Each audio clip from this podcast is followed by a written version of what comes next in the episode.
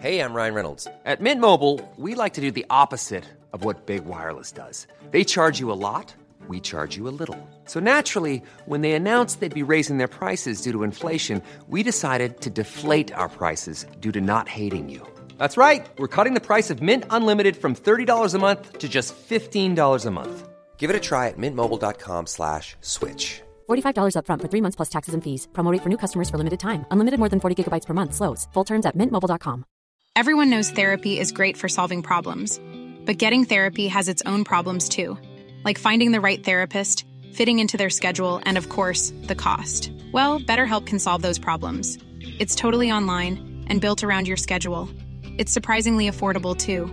Connect with a credentialed therapist by phone, video, or online chat, all from the comfort of your home. Visit betterhelp.com to learn more and save 10% on your first month.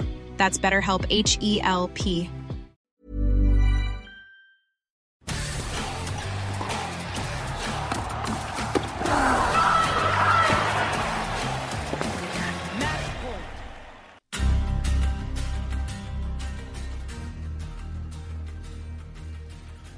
Benvenuti a Schiaffo al Volo, il podcast di Eurosport sul mondo del tennis. Io sono Simone Eterno, insieme a me Jacopo Lo Monaco, puntata numero 2. Ecco gli argomenti della settimana.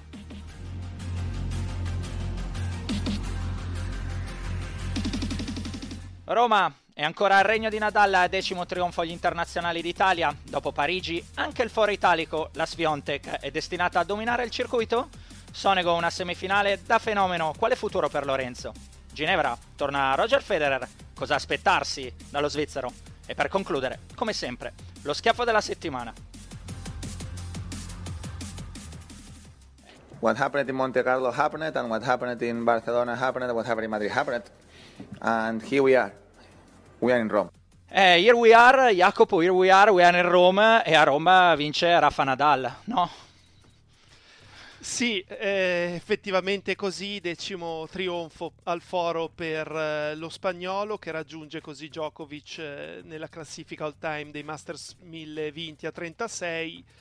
È stato un torneo davvero emozionante che ha regalato tantissime partite, non solo nel maschile ma anche nel femminile, equilibrate, eh, con ribaltamenti di fronte, con match point annullati. Se ci pensi Simone, tre dei quattro finalisti odierni hanno annullato match point per arrivare in finale. L'unico che non l'ha dovuto fare è stato Novak Djokovic, che però nella giornata di sabato, nel primo incontro dei due che ha dovuto disputare sabato contro Tsitsipas, è stato più volte a un passo dalla sconfitta. Questo vuol dire che c'è stato un grandissimo equilibrio e, e potrebbe essere anche ben augurante in vista del Roland Garros. È lo sport, lo sport del diavolo per, per eccellenza. Io mi voglio subito autofustigare, si può chiedere in pubblica piazza, insomma, di fronte a tutti voi, pubblica piazza virtuale, mettiamola così, eh, per aver dubitato di Nadal, però no, dai, era una battuta chiaramente, settimana scorsa ne avevamo discusso nella, nella puntata precedente questo torneo, visti i risultati che aveva ottenuto Rafa, eh, però è quello che hai detto adesso è vero, cioè eh, poteva finire diversamente questo torneo con Shapovalov è andato a poco dall'uscire Rafa. È vero che vincono sempre loro e poi ci arriveremo a questo punto Jacopo, viste determinate dichiarazioni che ci sono state nel post partita, le andremo a sentire dopo. Però la sensazione che sia sempre più vicino questo punto ehm, e che questo torneo potesse effettivamente, come hai detto, finire a qualcun altro. Sì, se lo rigiocassero, iniziasse domani, stessi accoppiamenti, stesse partite, probabilmente la finale poteva anche essere Sonego contro Shapovalov, perché no? O, o Tsitsipas contro Zverev. Ehm, però alla fine l'ultimo punto sia contro Nadal, ma ancora di più a mio modo di vedere contro Djokovic, io finché non vedo che stringono la mano all'avversario, possono essere sotto un set, un break, quasi due break, però non è mai finita, hanno questa capacità di non mollare mai l'incontro e l'ho dimostrato ancora una volta oggi Djokovic che aveva tutti i motivi dopo, dopo ieri, dopo anche il primo set di oggi di dire ok, io ho fatto il massimo più di così non posso fare e invece che cosa fa? Vince 6-1 il secondo set. Eh, per questo motivo dal 2005 Nadal e dal 2007 Djokovic eh, sono, sono quelli che sono sono quelli che sono, citi, hai citato i numeri all'inizio, insomma, di una rivalità comunque di questo, di questo trio eh, che ha dominato gli ultimi 15 anni di tennis, di una rivalità pazzesca. Djokovic adesso conduce 29 a 28 su Nadal, sta a 27 a 23 su Federer, Nadal a sua volta è 24 a 16 eh, su Federer. Leggevo ehm, prima di prima di oggi, prima di vedere la partita, insomma in fase di presentazione, Quentin Moyer del, dell'equipe che la definiva in uh, questa tra, tra, Djokovic e Nadal come la più grande rivalità eh, tennistica, mettendo di conseguenza da parte in un angolino Federer. So che è una domanda de- delicata, però non abbiamo mai discusso, non abbiamo mai avuto l'opportunità di discuterne pubblicamente, diciamo così, Jacopo. Ne abbiamo discusso privatamente. Esponi, esponiti un po' pubblicamente se te la senti. Ma ehm, chi lo decide? Secondo me lo decide il pubblico. Se, se questa partita ti dà più emozioni, ti dà più adrenalina, ti dà anche più attesa. E secondo me Nadal Federer resterà sempre al numero uno ma non per demerito di Djokovic, semplicemente Djokovic ha avuto la sfortuna di arrivare dopo uh-huh. ed è anche il motivo per il quale probabilmente ha meno tifosi rispetto a Djokovic e Federer, eh, rispetto a Nadal e Federer, perché eh, gli orfani di Sampras e Agassi, soprattutto quelli di Sampras, si sono innamorati di Federer. Chi magari non aveva in simpatia di Federer quando è arrivato Nadal ha pensato ok sarà lui il suo antagonista quindi tifo per lui ed, era difficile a quel punto nel 2004-2005 quando iniziava questa rivalità che ci fosse ancora qualcuno che era neutrale magari qualcuno che tifava Rodic eh, non per questo necessariamente i tifosi di Rodic quando ha smesso lo statunitense hanno iniziato a tifare Djokovic però eh, è già straordinario quello che è riuscito a fare Djokovic mm. inserendosi tra loro due e riuscendo anche a togliere probabilmente una bella fetta di appassionati. Detto questo, secondo me comunque al primo posto c'è Nadal Federer, poi al secondo posto metterei Djokovic Federer. Ripeto, l'attesa che provoca una partita del genere, al terzo secondo me c'è Nadal Djokovic. Bella, ma hai fatto anche il podio. Sai che io no, non, non sarai in grado, cioè, stavo pensando adesso, mentre tu lo dicevi, ok, provo a farlo anch'io il podio, ma non ne sono in grado. Non ne sono in grado perché, eh, perché anche Djokovic Federer, ad esempio, cioè, Djokovic Nadal, eh, scusami, Federer Nadal è il classico, eh, se così la vogliamo definire. Ed è, è, è, il tuo ragionamento perfetto. Però Djokovic e Federer sono uscite molto spesso le partite più belle tra, nella combinazione tra questi tre, almeno a mio parere. Ne ricordo tante veramente belle e anche molto equilibrate. Eh, e quindi non, davvero non, non, saprei, non, saprei, definirlo. Siamo, siamo, andati, sono auto andato a infilarmi in un, in un, in un vicolo cieco. Eh, detto questo, diciamo che se siamo ancora qua a parlare di questi tre signori, di Djokovic, Federer e Nadal, c'è, c'è un motivo, anzi, anzi, facciamo così, ascoltiamo il contributo di Djokovic. I Next Gen questa settimana non sono riusciti a fare il loro lavoro perché voi siete stati veramente i più forti e siete riusciti ancora una volta a dominare il circuito. Uh, questo è probabilmente la volta 55 che ho avuto questa domanda questa settimana per Next Gen. eh, non so cosa posso dire. Eh, ovviamente che stiamo reinventando Rafa, io e forse Roger eh, il Next Gen. Next Gen siamo noi.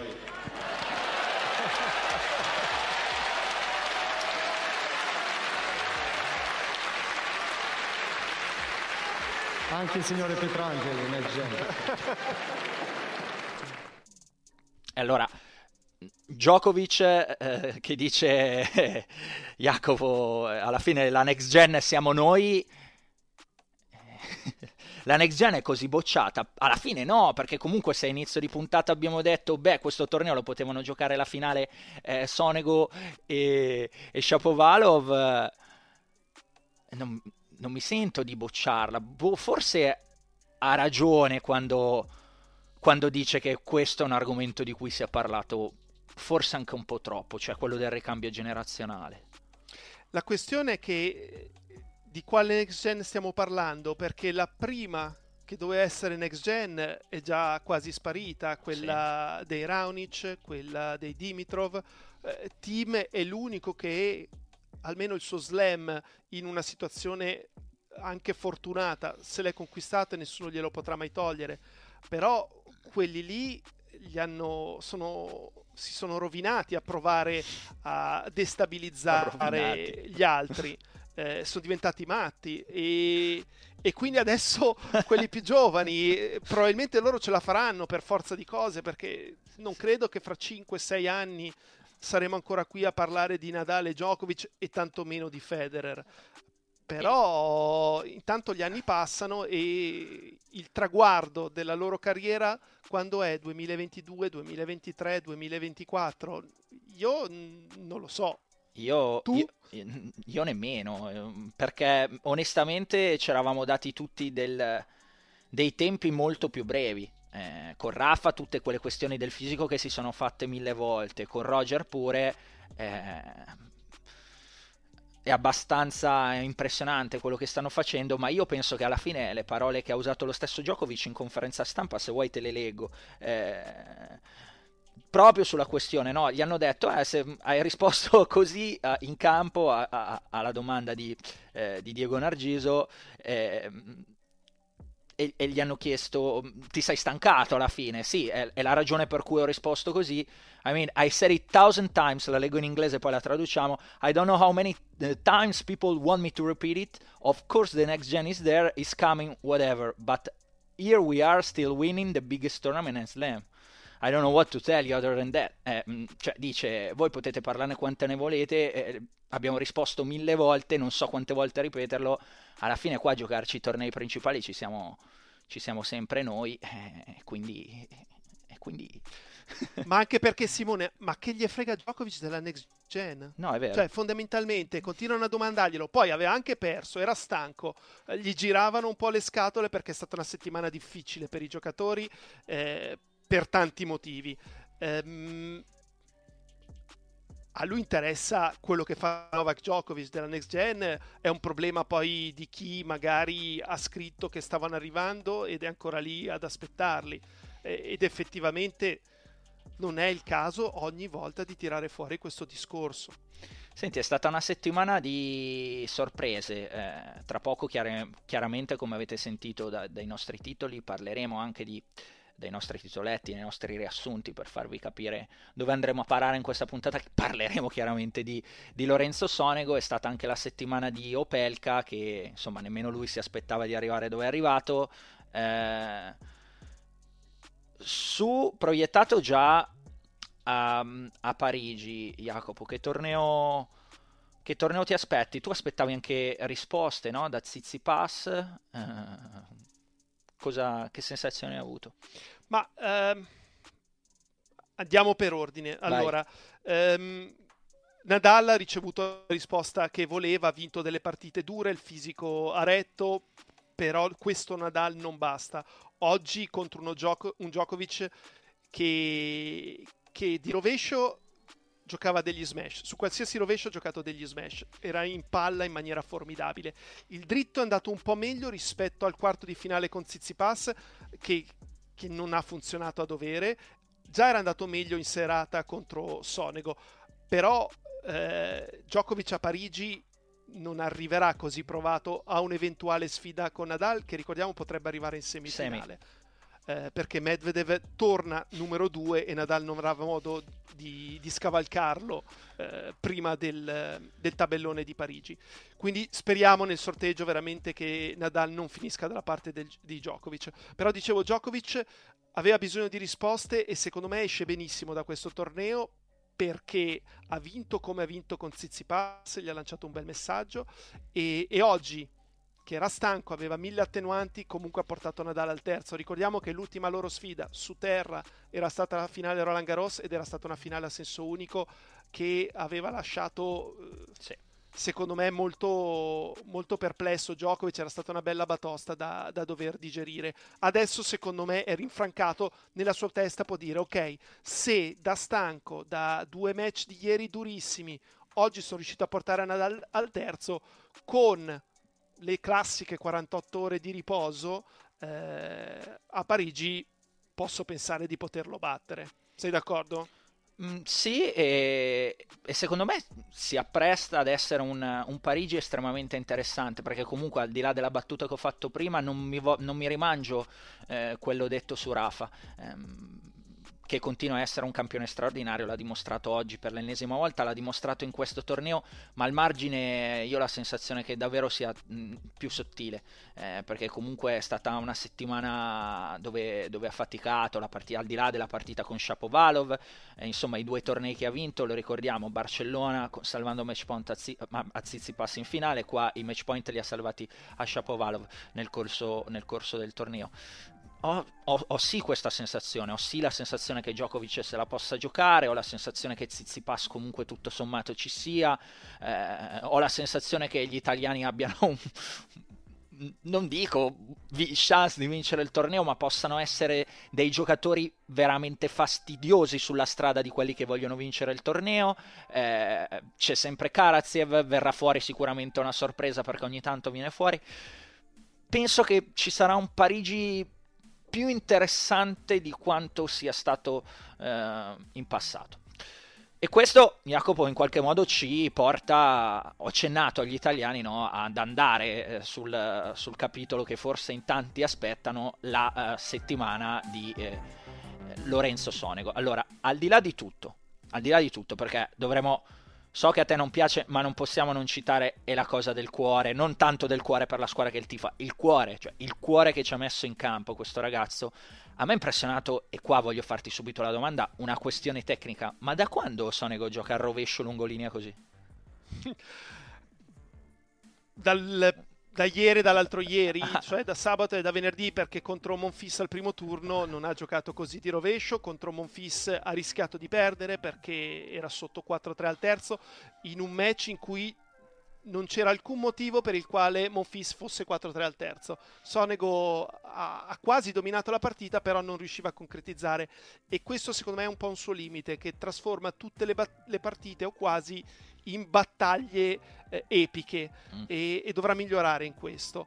Eh, quello che c'è di molto positivo è che queste battaglie il più delle volte le vince e non le vince solo contro un Monfis che era al rientro, ma le vince contro Dominic Thiem annullando match point, eh, la vince in rimonta contro Rubliov e vince un secondo set contro Djokovic che vale come aver vinto la partita perché hai due set point sul 5 a 4, perdi il game, Djokovic va a servire per il match, ai match point e tu lo riporti su sei pari e gli allunghi la partita che Djokovic tutto avrebbe voluto, piuttosto avrebbe preferito perderlo 6-4, ma perderlo al tiebreak secondo me dentro si sarebbe sparato un colpo. Quindi Sonego in questo è, è fenomenale. Era anche sotto al tiebreak, eh, Jacopo, fra l'altro, ricordi? Era, eh, era sotto 4-1 o qualcosa del genere, quindi ha, ha, recuperato anche dentro il tiebreak, quindi eh, una rimonta nelle rimonte, eh, no, è stato, è stato straordinario e a questo, a questo proposito vorrei leggere un tweet eh, che è quello di Mauro Berruto, commissario tecnico della Nazionale Pallavolo, eh, torinese, torinista come Lorenzo Sonego, eh, twitta così, scriveva Lorenzo Sonego, esempio vivente che vincere e perdere sono solo l'effetto collaterale dell'unica cosa che conta nello sport, provarci in ogni modo, essere esigenti con se stessi, spingersi oltre i propri limiti. A me è piaciuto molto. Sì, anche a me è esattamente quello che ti fa provare Sonego quando lo vedi. Ehm, è talmente bravo a giocare ogni punto che io mi chiedo, ma conosce il punteggio del gioco? Perché eh, è veramente difficile dimenticarsi delle occasioni mancate, soprattutto quando giochi un, contro un avversario più forte che in un angolo della tua testa c'è sempre quell'idea che sì, un'occasione me la dà a due, ma, ma dopodiché non me le dà più perché eh, lui è Djokovic, lui è Dominic Thiem, lui è Andrei Rublev, io sono Lorenzo Sonego. Invece lui va avanti per la sua strada, perde un punto, sbaglia una volley sulla, sopra la rete contro Monfis, ripeto, ci sono stati tanti di quei punti, uno anche quello clamoroso in cui il giudice di sedia non vede un doppio rimbalzo sul sì. recupero di Monfis e lui eh, rimane un po' a guardare il doppio rimbalzo, un po' si distrae, però sbaglia una palla a campo vuoto e niente, ha subito il contro break, il punto dopo è pronto a ripartire come se nulla fosse. Questa è la sua qualità principale. Si dice eh, c'era un vecchio aneddoto no? che il segreto sia veramente cioè, non pensare o non essere troppo eh, non, non, concentrati, non è il termine esatto, cioè de- dentro la partita n- dal punto di vista emotivo. Eh, che sembra un controsenso, no? Dicevano che il segreto di Sampras fosse quello nei, nei, nei, servizi, c'è, c'è, c'è, questa diceria, insomma, tra alcuni eh, colleghi della, più anziani di me, però che narravano de- della stampa americana.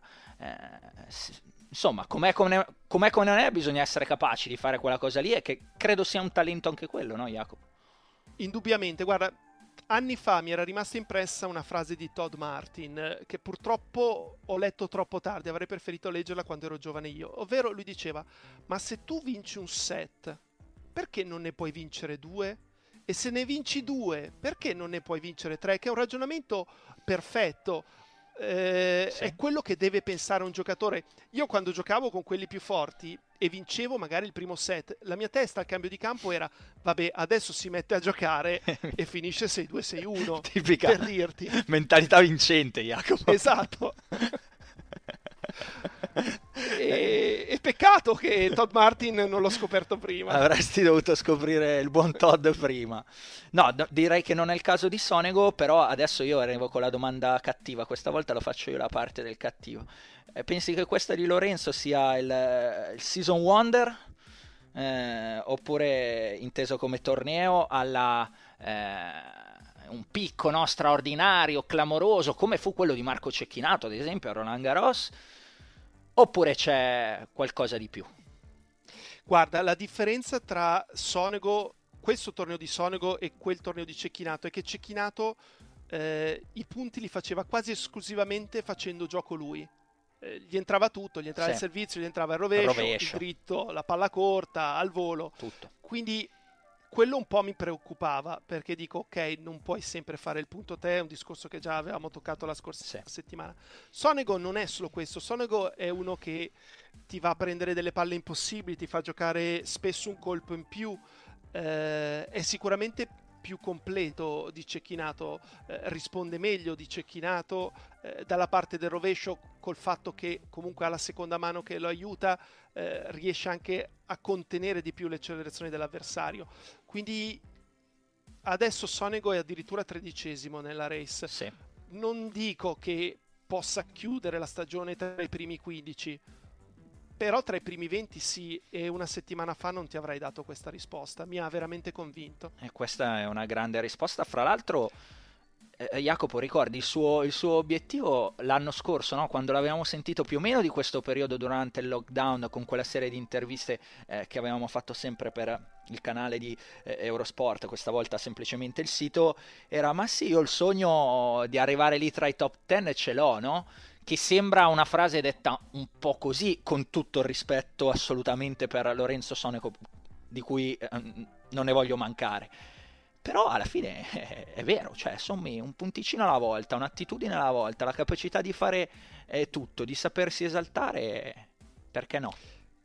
Aggiungo un'altra cosa, eh, parlando del paragone con Cecchinato. Cecchinato fa punti solo sulla terra. Sonego ha già dimostrato Poi. di poter far punti sull'erba, di poter far punti sul cemento e di poter far punti al coperto.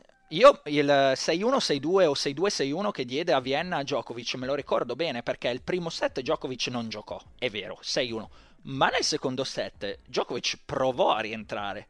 È che Sonego giocò una grande partita, cioè lo respinse completamente, quindi Djokovic provò a rientrare con quel quarto d'ora di tennis fatto bene, fu rispedito al mittente, sciolse e sulla fine e buonanotte, ma buona parte del secondo set ci fu il tentativo di dell'inizio del secondo set ci fu il tentativo di rientro eh, da parte di Djokovic. Quindi quello che dice è assolutamente vero ed era una superficie indoor super veloce completamente diversa da questa mh, mm, a Vienna. Quindi, quindi... Sì, se ricordo giusto ci furono due, tor- due turni di battuta consecutivi di Sonego lunghissimi nei quali eh, annullò diverse sì, palle break ricordi bene. game che poi Djokovic sette volte su dieci fa suoi.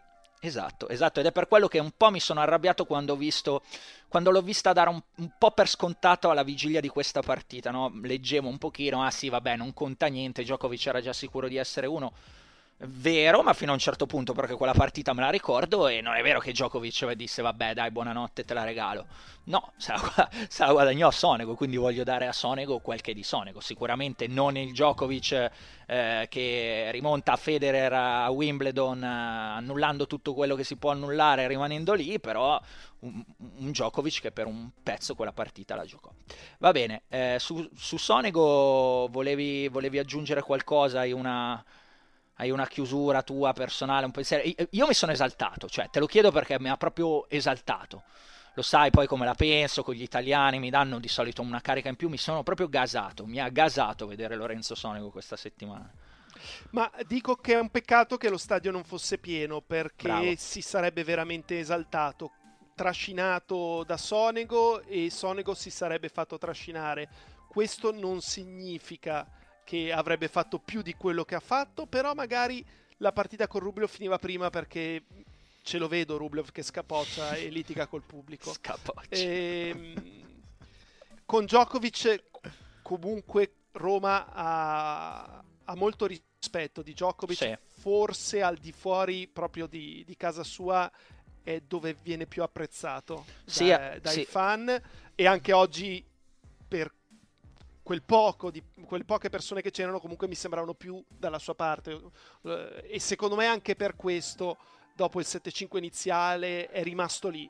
Senza pubblico probabilmente questa partita finisce in 2-7 invece eh, si nutre lui è bravissimo in questo della, eh, dell'eccitazione del pubblico del tifo e, e dà il meglio di solito su, su Djokovic sono d'accordissimo su quello che dici dell'Italia, anche per un po' di esperienza, insomma, quello che ho visto. Comunque lui è, è legato in qualche modo. Io continuo a rimanere sorpreso, l'ho scritto anche in un tweet, nonostante mi hanno risposto tutti eh, cose che non è che voglio fare il sapientone, però sapevo, cioè il manager italiano, la moglie ha studiato in Bocconi, sì, lo sapevo, era per dire che io comunque non penso che Djokovic con sua moglie in casa e suo figlio parli in italiano, era quello il senso di, eh, de, del dire sono sorpreso dal fatto che eh, parli così bene una lingua che parla due volte all'anno, quel due volte all'anno era affigurato, insomma. Eh, evidentemente ha una bella connessione col nostro paese e a Roma, e a Roma glielo riconoscono, piace questa cosa. Ma penso che anche, mm, insomma, fosse da sottolineare il fatto che l'anno scorso, un po' prima quando uscì la questione del Covid, no, ricordi, arrivò una donazione eh, in forma anonima, peraltro, senza dire niente, eh, poi si venne a sapere all'ospedale di Bergamo di cos'era, 1-2 milioni di euro, insomma... Eh, mi, mi, Beh, mi, ma Djokovic mi piace, è... pe- mi piace pensare, scusa, che, che, questa cosa di connessione con l'Italia, insomma, gli sia venuta un, un, po' più semplice, nonostante sarebbe stata straordinaria ovunque avesse deciso di farla, eh, chiariamoci, però... Io credo che gli italiani e i romani ancora di più apprezzino Djokovic non solo per il suo tennis, ma per quanto combatte in campo, mm-hmm. cioè lo sentiamo sempre, tornando alla retorica calcistica, che comunque cosa pretende il tifoso? Che il giocatore dia il massimo. Sì. E se poi il massimo non basta, pazienza, però che finisca la partita con la maglia sudata. Ecco, Djokovic è uno che prima di perdere le prova tutte e quindi per questo è apprezzato, poi è uno che ti mostra quello che sta provando e anche questo secondo me piace al pubblico italiano. Va bene, abbiamo parlato ampiamente del torneo maschile Abbiamo detto però anche che è stato un bel torneo dal punto di vista del tabellone femminile, un torneo vinto da Iga Swiatek con una finale shock, eh, 6-0, 6-0 a eh, Carolina Pliskova in 46 minuti, per la prima volta Jacopo dal torneo di Bucarest del 2016 eh, non si vedeva un 6-0, 6-0 in una finale WTA, a livello WTA, per la, per la precisione quella partita fu eh, Alep eh, Sevastova. Mm, nei titoli ho detto Sviontek è destinata a dominare il circuito. Io ho questa sensazione. Eh, no, perché secondo me c'è con la testa sta ragazza e ha fame.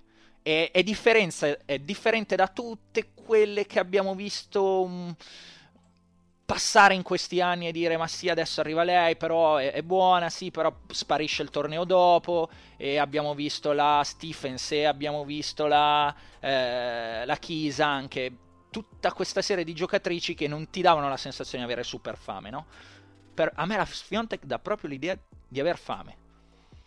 Di successo allora eh, sulla terra è fortissima sulle altre superfici per il momento non lo è ancora perché il dritto che è così efficace sulla terra eh, se viene preso in velocità da una Osaka, da una Sabalenka, da, da una che tira forte, eh, per me può andare, può avere dei problemi.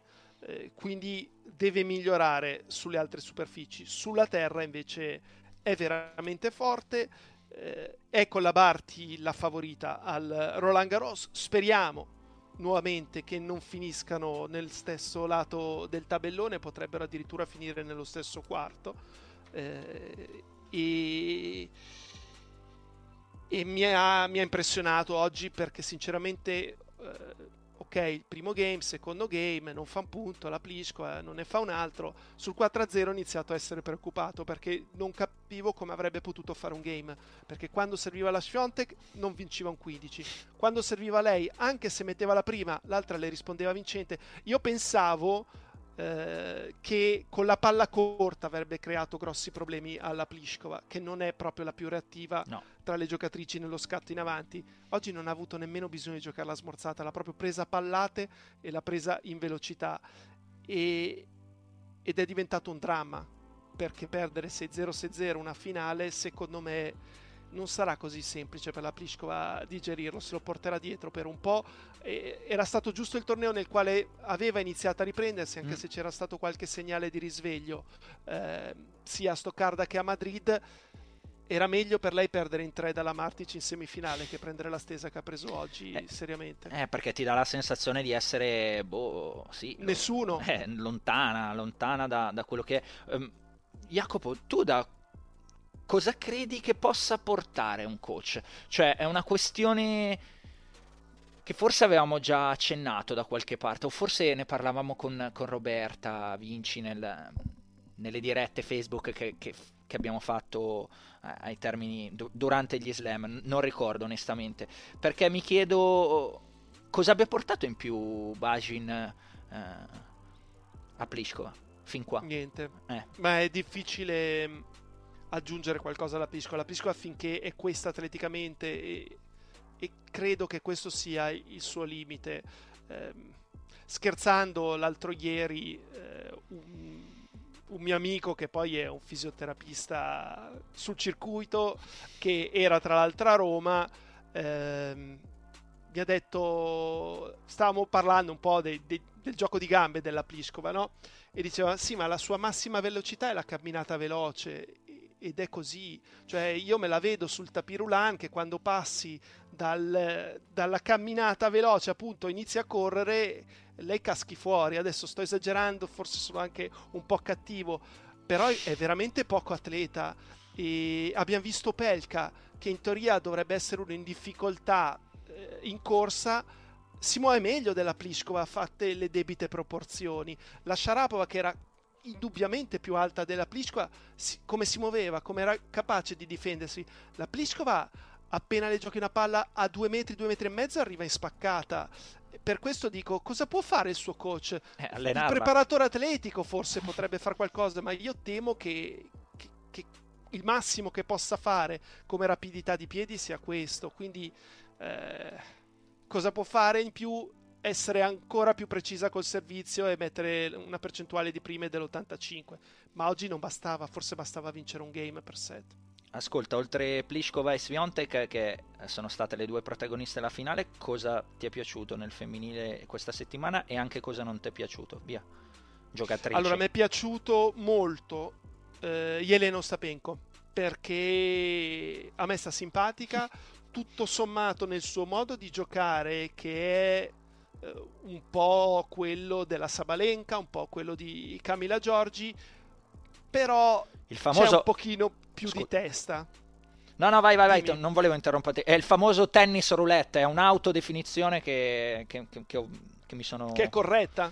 Eh, però è una che ha una risposta al servizio devastante, che se non servi più che bene ti, ti gioca vincente sia di dritto che di rovescio. Il suo grosso problema, e lo si è visto nel match con la Pliskova, nel quale comunque ha avuto tre match point, torniamo ai match point Sì. eh, eh, non sfruttati, nel quale tra l'altro ha beneficiato anche la Sfionte che a sua volta era indietro 7-6-5-40-15 negli ottavi con la Kricikova.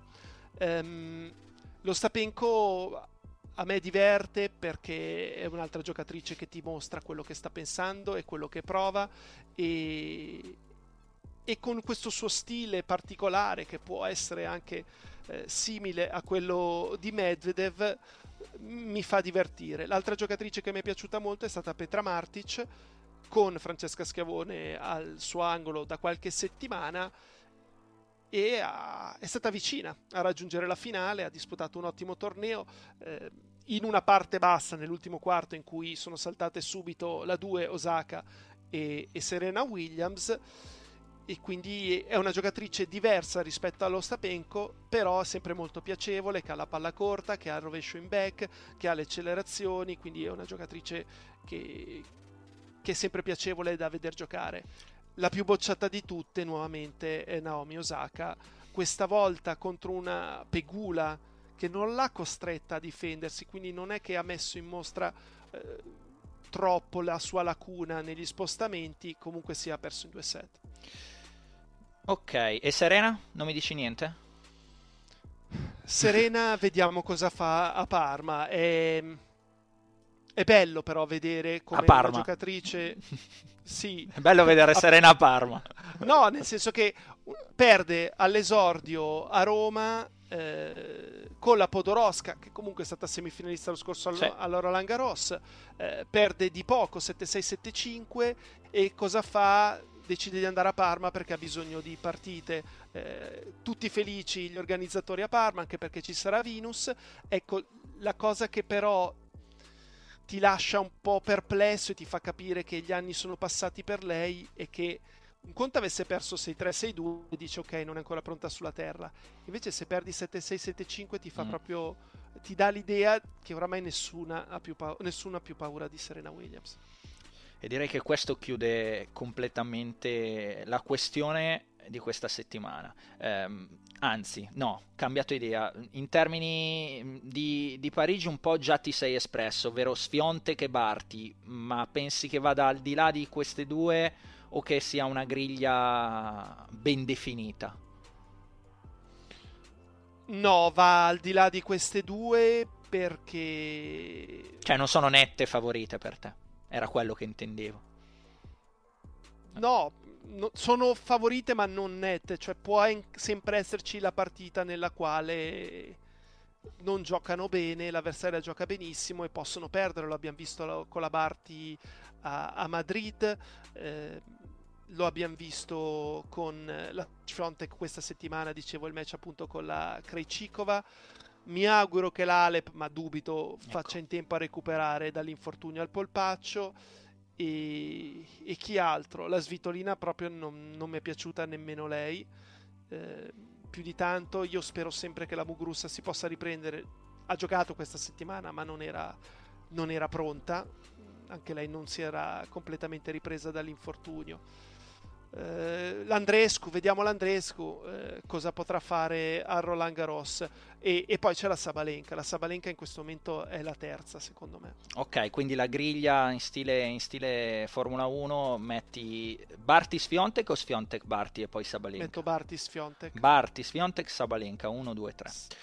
Va bene. Discorso femminile dunque che ci porterà questa settimana al torneo di Parma di cui già abbiamo accennato con la presenza sia di Venus che di Serena Williams porta di certo grande interesse eh, e gioia appunto per, per gli organizzatori. Però questa non ce ne vogliano a Parma è la settimana, quella in cui stiamo entrando, in cui andrete a ascoltare questa puntata del ri-ritorno di Roger Federer, perché un ritorno c'era già stato, era stato a Doha, erano stati 405, 405 giorni di assenza, aveva vinto una partita con uh, Evans, aveva perso il turno dopo con Basilashvili e ha detto signori non sono pronto, salute a tutti. Era l'11 marzo e da quel giorno mh, mm, a martedì, quando riscenderà in campo al torneo di Ginevra, saranno passati altri 70 giorni. Totale 475 giorni in cui Roger Federer ha giocato tre partite. Cosa aspettarsi? Allora... Punto di domanda. eh sì, non lo sa forse nemmeno lui bene. Eh, al Baie poi probabilmente incontrerà Pablo Andujar che all'esordio gioca contro Jordan Thompson.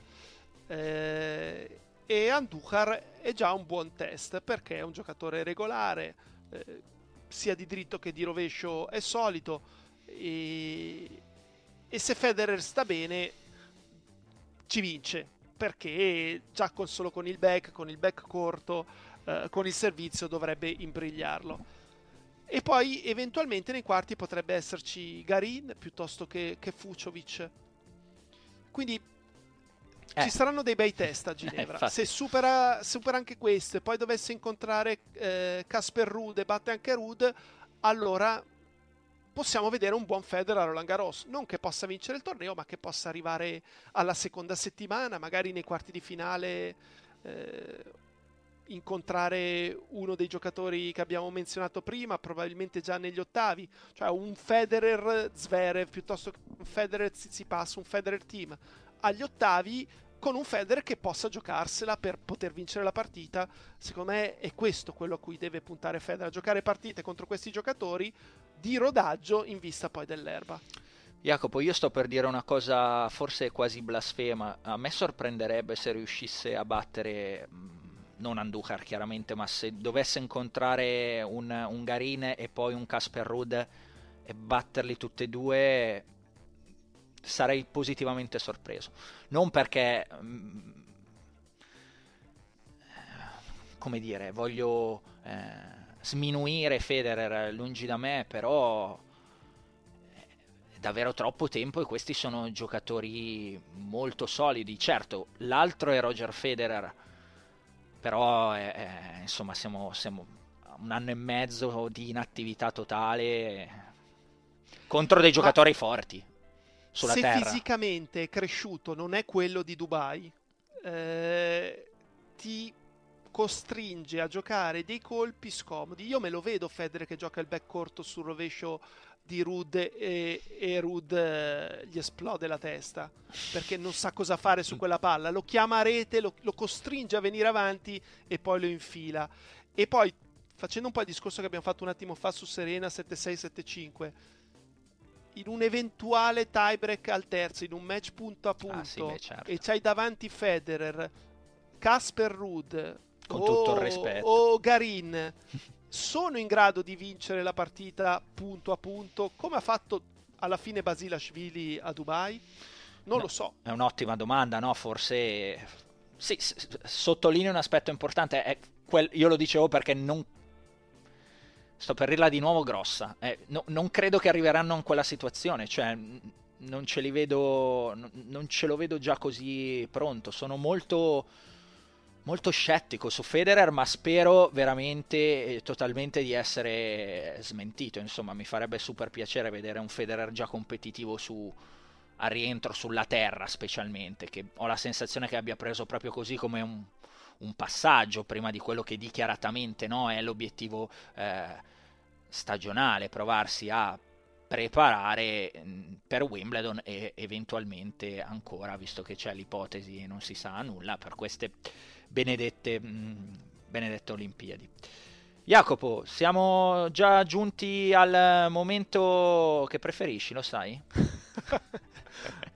È già volato tutto il tempo. Eh, siamo già a 45 minuti buoni di, di, registrazione, abbiamo tempo insomma ancora per chiacchierare un pochino, per mettere a posto le ultime cose, ma è giunto il momento dello schiaffo della settimana.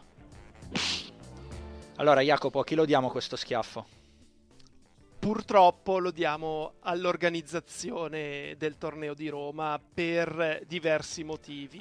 Il, il primo, i campi i campi tutti gli anni non sono up to standards. Eh, in passato forse era la colpa del vento che si portava via la terra, quest'anno è stata la pioggia che ha reso i campi molli, eh, però da quello che so io vengono rifatti troppo vicini al torneo. Ok, un questo campo è il problema. terra potrebbe essere il problema, mm. però non esiste che le righe vengano saldate durante una partita, che Nadal sia nel match dei quarti, che oggi arriva in corsa, scivola e il piede gli si impianta sulla riga, si impunta e rischia di farsi male. È stato chiaro oggi sulla palla che l'ha portato sulla palla break del settimo game. Fa quel volo incredibile, fa anche il punto, tra l'altro cadendo, si rialza. Bernardo ci chiede tutto ok e lui fa le maledette linee. Prima o poi uno di noi eh, ci rimette la pelle. Ha esagerato, ma per rimetterci la pelle intendeva eh, si gioca magari due o tre mesi di, di stagione. Eh, e no, non va bene, non va bene perché, perché ci fai una brutta figura, perché i giocatori, lo so, si lamentano sempre dell'organizzazione del torneo di Roma, perché lo stesso Nadal, dopo che aveva finito tardi la sera con Sinner, va in conferenza stampa, era uscito il programma di gioco del giorno dopo e lui era terzo match dalle 10 con Shapovalov. E dice mettendomi terzo match alle 10 io devo essere qua per le 11 e mezza perché supponiamo che uno si senta male, un certo. altro match finisca 6-1-6-1, io devo andare in campo. Non hanno messo nemmeno un not before. Ora deve essere Nadal in conferenza stampa a dover richiedere il not before che successivamente è stato aggiunto ed è diventato un non prima delle 14. Questo gli ha permesso poi di prendere le cose con maggiore calma. Eh, altro schiaffetto? Vai per quale motivo hanno rimandato in campo Djokovic e Tsitsipas sotto la pioggia per giocare un game e mezzo? Eh, per la disperazione di sperare di provare a finire e non disfare il programma? Però, ripeto, poi magari uno scivola su una riga, si fa male e, e peggio. Fa, e fa una figuraccia, certo. Esatto. Quindi secondo me sono tutte cose che si possono evitare e, e anno dopo anno dopo anno invece si ripetono.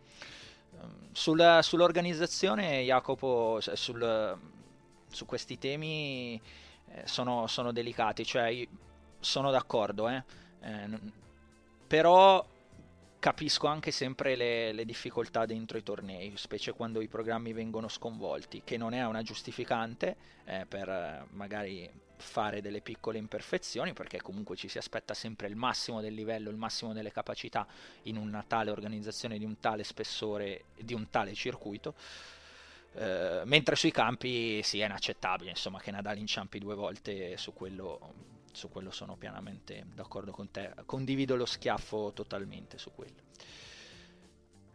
Siamo, siamo giunti al termine, credo. Abbiamo chiacchierato, è che il tempo vola, cioè mi giro in un attimo e dico, ah però abbiamo già registrato così tanto. Io tra le... Mh, mm, ti ricordi che abbiamo fatto settimana scorsa il giochino delle somiglianze? Somiglianze. Mm. La somiglianza della settimana per me, per me in questo caso non è fisica, ma è mi ha ricordato. E torno a Lorenzo Sonego. Lorenzo Sonego mi ha ricordato incredibilmente per l'attitudine che mette in campo e il lavoro David Ferrer. Ok. Silenzio. No, sai perché? Perché Dimmi. David Ferrer essendo uno che lotta, però passava anche per uno che le partite che ha vinto Sonego questa settimana le vinceva contro avversari più forti. Eh, e la realtà è no. quando contava invece un po' perché era molto prevedibile, perché aveva il suo schema rovescio in diagonale e muovo il gioco col dritto, col dritto da destra e col dritto a sventaglio, però rovescio è sempre in diagonale. E sai, per vincere i punti che contano devi anche essere un po' imprevedibile. E tutto sommato non era il più coraggioso del mondo Ferrer. Sonego se mi passi il termine, ha dimostrato di avere due belle palle. Bravo, te lo passo assolutamente sì, il termine ci mancherebbe. E l'altra era una statistica che mi sono segnato e mi ha fatto impressione tra le statistiche impressionanti di Nadal, visto che abbiamo aperto con Nadal e in qualche modo chiudiamo celebrando il decimo titolo agli internazionali d'Italia di eh, Rafael Nadal, 105-1 105 vittorie e una sconfitta su, nei tornei sulla terra rossa al primo turno. Cioè, se Nadal si iscrive a un torneo in una carriera lunga 17 anni, non perde. Quell'unica sconfitta è con Juan Carlos Ferrero eh, proprio a Roma. Eh, boh, mi, ha, mi, ha fatto, mi, ha, fatto, impressione, cioè ti fermi un secondo a pensare e dici questo non, non ha mai sbagliato una partita, non si è mai alzato un giorno male, cioè eh, può essere qualsiasi cosa no? che ti porta e invece eh, co- io rimango impressionato. Ecco, questo è tra tutti i numeri straordinari, questo per me è stato un numero impressionante. Jacopo, vuoi salutare? Salutiamo? Volentieri, sì. Eh, Anzi, grazie, più... grazie se ci, se ci, fanno sapere cosa ne pensano del, del podcast, se ci vogliono fare delle domande in vista della prossima settimana possiamo anche dedicare gli ultimi 10 minuti, 5 minuti, quello che è, Bravo. alle vostre domande. Non lo ricordiamo abbastanza perché siamo ancora, eh, almeno io personalmente, un po' neofito qua del, della questione. Allora, hashtag schiaffo al volo su Twitter. Fateci, fateci, sapere cosa ne pensate, fateci sapere se avete qualche domanda, qualche curiosità, lo scrivete lì e noi poi eh, li recuperiamo. Settimana prossima, Jacopo, e possiamo già dirlo, eh, poi dalla domenica eh, si, si, partirà con, eh, con il Roland Garros. Roland Garros. Si, si, partirà con il Roland Garros e per il Roland Garros l'appuntamento podcast pure in qualche modo è a slittare al post torneo perché ogni giorno, possiamo già dirlo adesso, saremo insieme come al solito con il Facebook Live, quindi con le vostre domande in diretta sulla pagina Facebook di Eurosport insieme a Roberta Vinci per, e ci vedremo ogni giorno insomma per tutti voi appassionati di tennis. Jacopo, grazie ancora, alla prossima appuntamento con Schiaffo al Volo. Ciao! Ciao!